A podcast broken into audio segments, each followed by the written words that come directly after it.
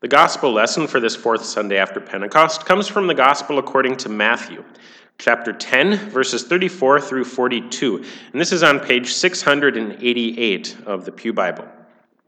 In this gospel lesson, Jesus says some things that we probably don't want to hear. But whether or not we want to hear them is irrelevant. Please stand as you are able for the gospel lesson. From Matthew 10, we begin reading at verse 34. Do not think that I have come to bring peace to the earth. I have not come to bring peace, but a sword. For I have come to set a man against his father, and a daughter against her mother, and a daughter in law against her mother in law. And a person's enemies will be those of his own household.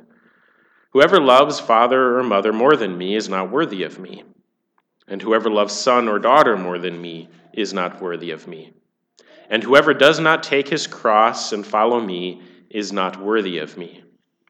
Whoever finds his life will lose it, and whoever loses his life for my sake will find it. Whoever receives you receives me, and whoever receives me receives him who sent me. The one who receives a prophet because he is a prophet will receive a prophet's reward. And the one who receives a righteous person because he is a righteous person will receive a righteous person's reward. And whoever gives one of these little ones even a cup of cold water because he is a disciple, truly, I say to you, he will by no means lose his reward. Father, these are your words. Sanctify us in the truth. Your word is truth. Amen. You may be seated.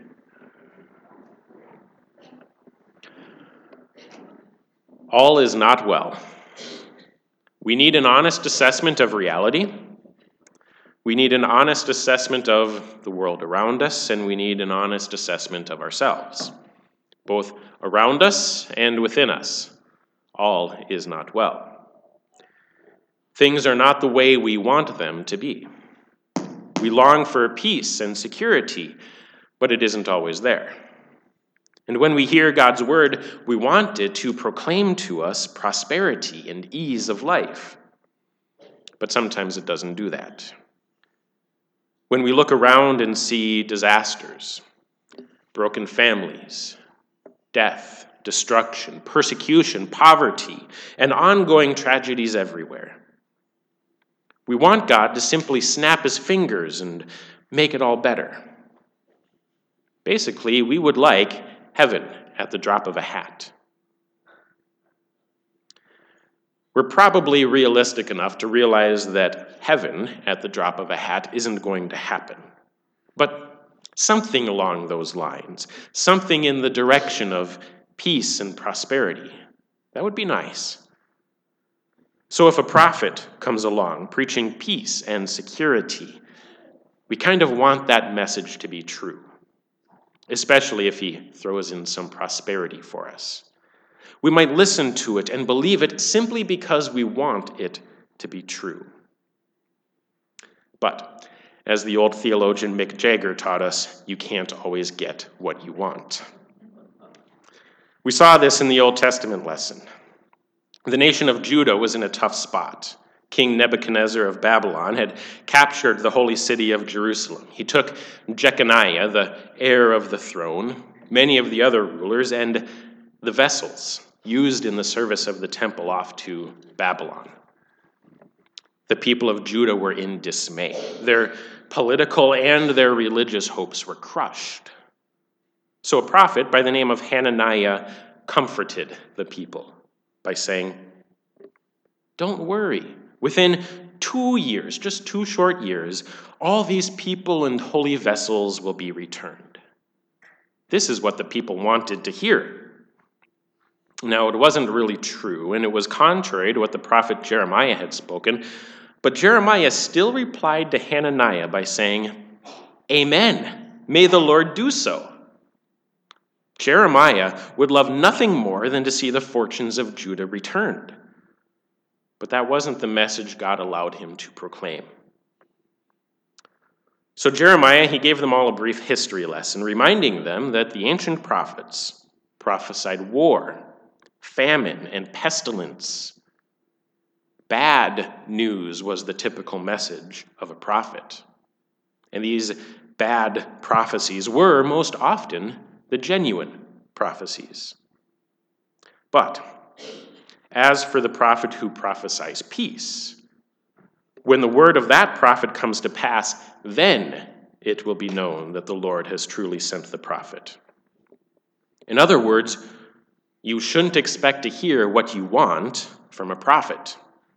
If someone comes in the name of the Lord telling you what you want to hear, that person is probably wrong until proven innocent. In the end, God will bring peace to his people. The scriptures make that abundantly clear.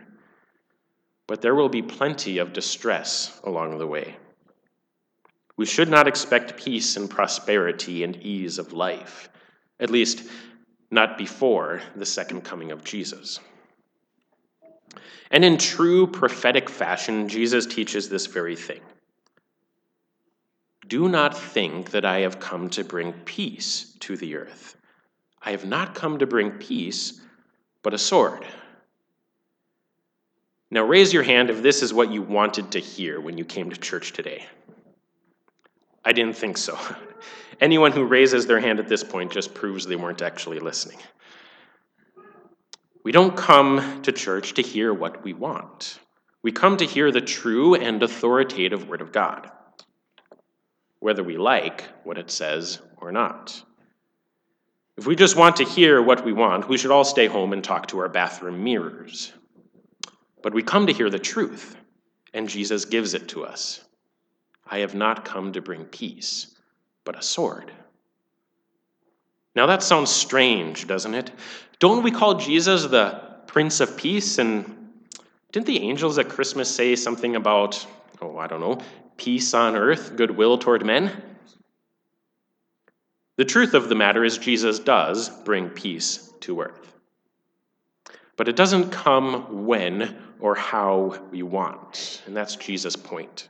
Heaven doesn't come at the drop of a hat. There must first be a sword. Now that sounds unpleasant. Swords cut things apart. And the thing Jesus specifically mentions that gets cut apart is the family. I have come to set man against his father, and a daughter against her mother, and a daughter in law against her mother in law. Now, uh, setting a daughter in law against her mother in law, some people might say that's not very hard to do. some people. but a man against his father and a daughter against her mother, that's a little more difficult. Family bonds are, or at least should be, the most difficult bonds to break. The closest bond among human beings is between husband and wife, who are one flesh. That's as close as it gets. And the next closest bond is that between parent and child, because children come from that one flesh. So, according to Scripture, the bond between husband and wife is the closest. But I think, and this is my observation, I think that the most difficult bond to break, at least in our society, is that between parent and child. Now, there are certainly parents, fathers especially, who just want nothing to do with their children from the very start, and that's tragic. But assuming a parent actually engages in their child's life from the beginning of it, that bond is extremely difficult to break. We see this all around us, and perhaps even in our own families. Husband and wife might break up, and we chalk it up as something that just happens. But then both parents try, at least, to maintain their bond with their children. The bond between parent and child is the most difficult to break. But Jesus says he came to do it, and he does. Now, this sounds really strange, doesn't it? Why would Jesus want to break families apart? Well, he doesn't. Jesus' intention is not to break families apart. God instituted family and desires for it to be whole. The reason families break apart is our inborn sinful condition. With regard to Jesus, the world, the flesh, and the devil have such hostility against him that it will destroy even the closest bond of parent and child. When a parent or a child believes in Jesus, but the other one doesn't, that bond between parent and child can be strained. This isn't a good thing, but it happens. Now, we might not experience it so much in our pluralistic society because, I don't know, for better or worse, we've learned to not talk about religion at Thanksgiving. But at earlier times in history, or even in other cultures today, confessing the name of Jesus has caused many parents and children to be divided. In Judaism, religion was a vital part of everyday life. So, if one family member believed that Jesus is the Messiah and the fulfillment of all God's promises and all their religious activity, but another family member doesn't believe it, then suddenly they have an irreconcilable difference. And Gentile Christians didn't have it any easier. For the first several centuries of Christian history, Christianity was illegal in the Roman Empire. In an empire where the emperor was believed to be divine, the confession of the Trinity as the one true God added up, added up to treason. So, family members in an effort to be patriotic, might even turn in other family members to the government. And, and, sometimes this even resulted in death. And this same kind of persecution has continued or even increased down to the present day.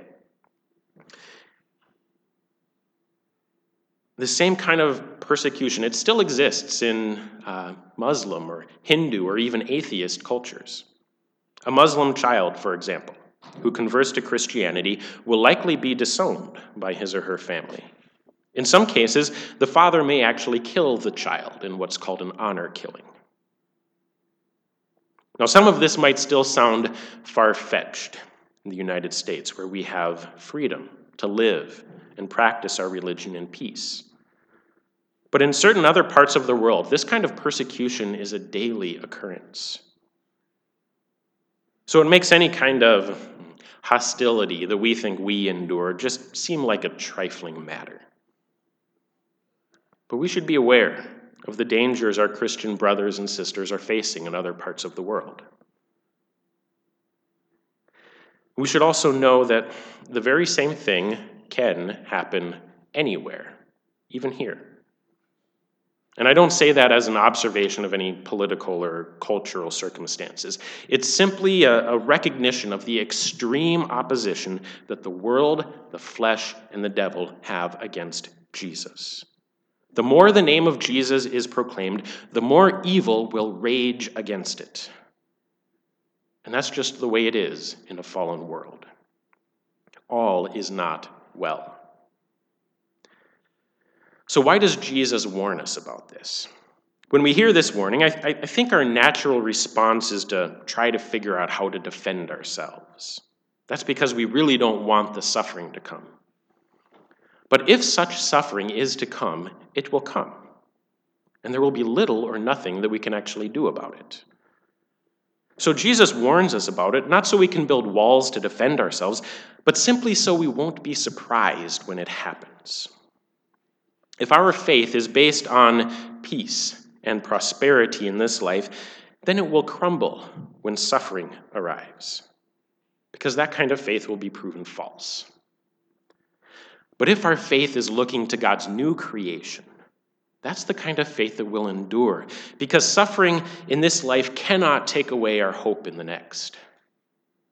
So Jesus says, Whoever does not take his cross and follow me is not worthy of me. Whoever finds his life will lose it, and whoever loses his life for my sake will find it.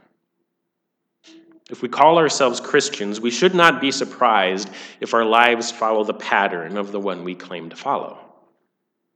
Time and again, Jesus uses the image of his death, the cross, to define the pattern of the Christian life. One of the defining marks of the Christian life is suffering. So sometimes we talk about the various sufferings we endure as our crosses to bear. Sometimes they are serious things, but sometimes we even call rather insignificant things crosses, like when the air conditioner in your car quits and you say, Well, I guess that's just my cross to bear. And maybe that's the extent of the suffering that God allows us because that's about as much as we can handle. If we expect God to give us peace and prosperity in this life, then that's about as much of a cross as we can bear. But we really shouldn't be surprised if our own personal crosses end up looking a lot like a real cross. For many of the apostles and early Christians, this was no metaphor. The crosses they bore were literal crosses. And then, as methods of execution changed, the cross has taken the forms of swords and guillotines and guns. So, if our own personal crosses do not take such a terminal form, we should really consider ourselves blessed. And if our crosses do take such a terminal form, we should still consider ourselves blessed. Because anyone who thinks that they can take the life of one of God's dear children is deceived. Because our lives are not our own. Our lives have been taken up by our Heavenly Father in His, in his dear Son, Jesus Christ. There is nothing left here to take. No one can take your life from you if it doesn't belong to you anymore. Jesus says, Whoever finds his life will lose it, and whoever loses his life for my sake will find it. So, dear Christians, consider yourselves to be dead already, because you have died in Christ. This is what the Apostle Paul taught us in the epistle lesson. Likewise, my brothers, you also have died to the law through the body of Christ, so that you may belong to another who raised him from the dead, in order that we may bear fruit for God. Paul is talking about your baptism here. That is where you were buried with Christ and raised with him. So we should consider ourselves to be dead already because we are. And we should consider ourselves to be alive again because we are. And this is a life that not even death can take away from us. So, as we look around the world, and even as we look into our own hearts, we see that all is not well. This is the same thing God saw when He looked down on us. He saw a world where all is not well. And this is not something He could fix simply by snapping His fingers, at least, not without destroying those whom He loves. That's because the evil is not only around us, but it's within us as well. So God's solution could not come in some fairy tale formula to magically make everything all better.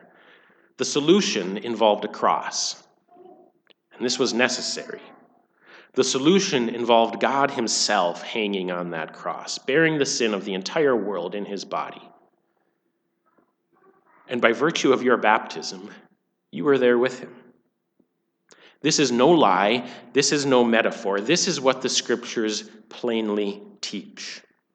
By virtue of your baptism, you were there with him.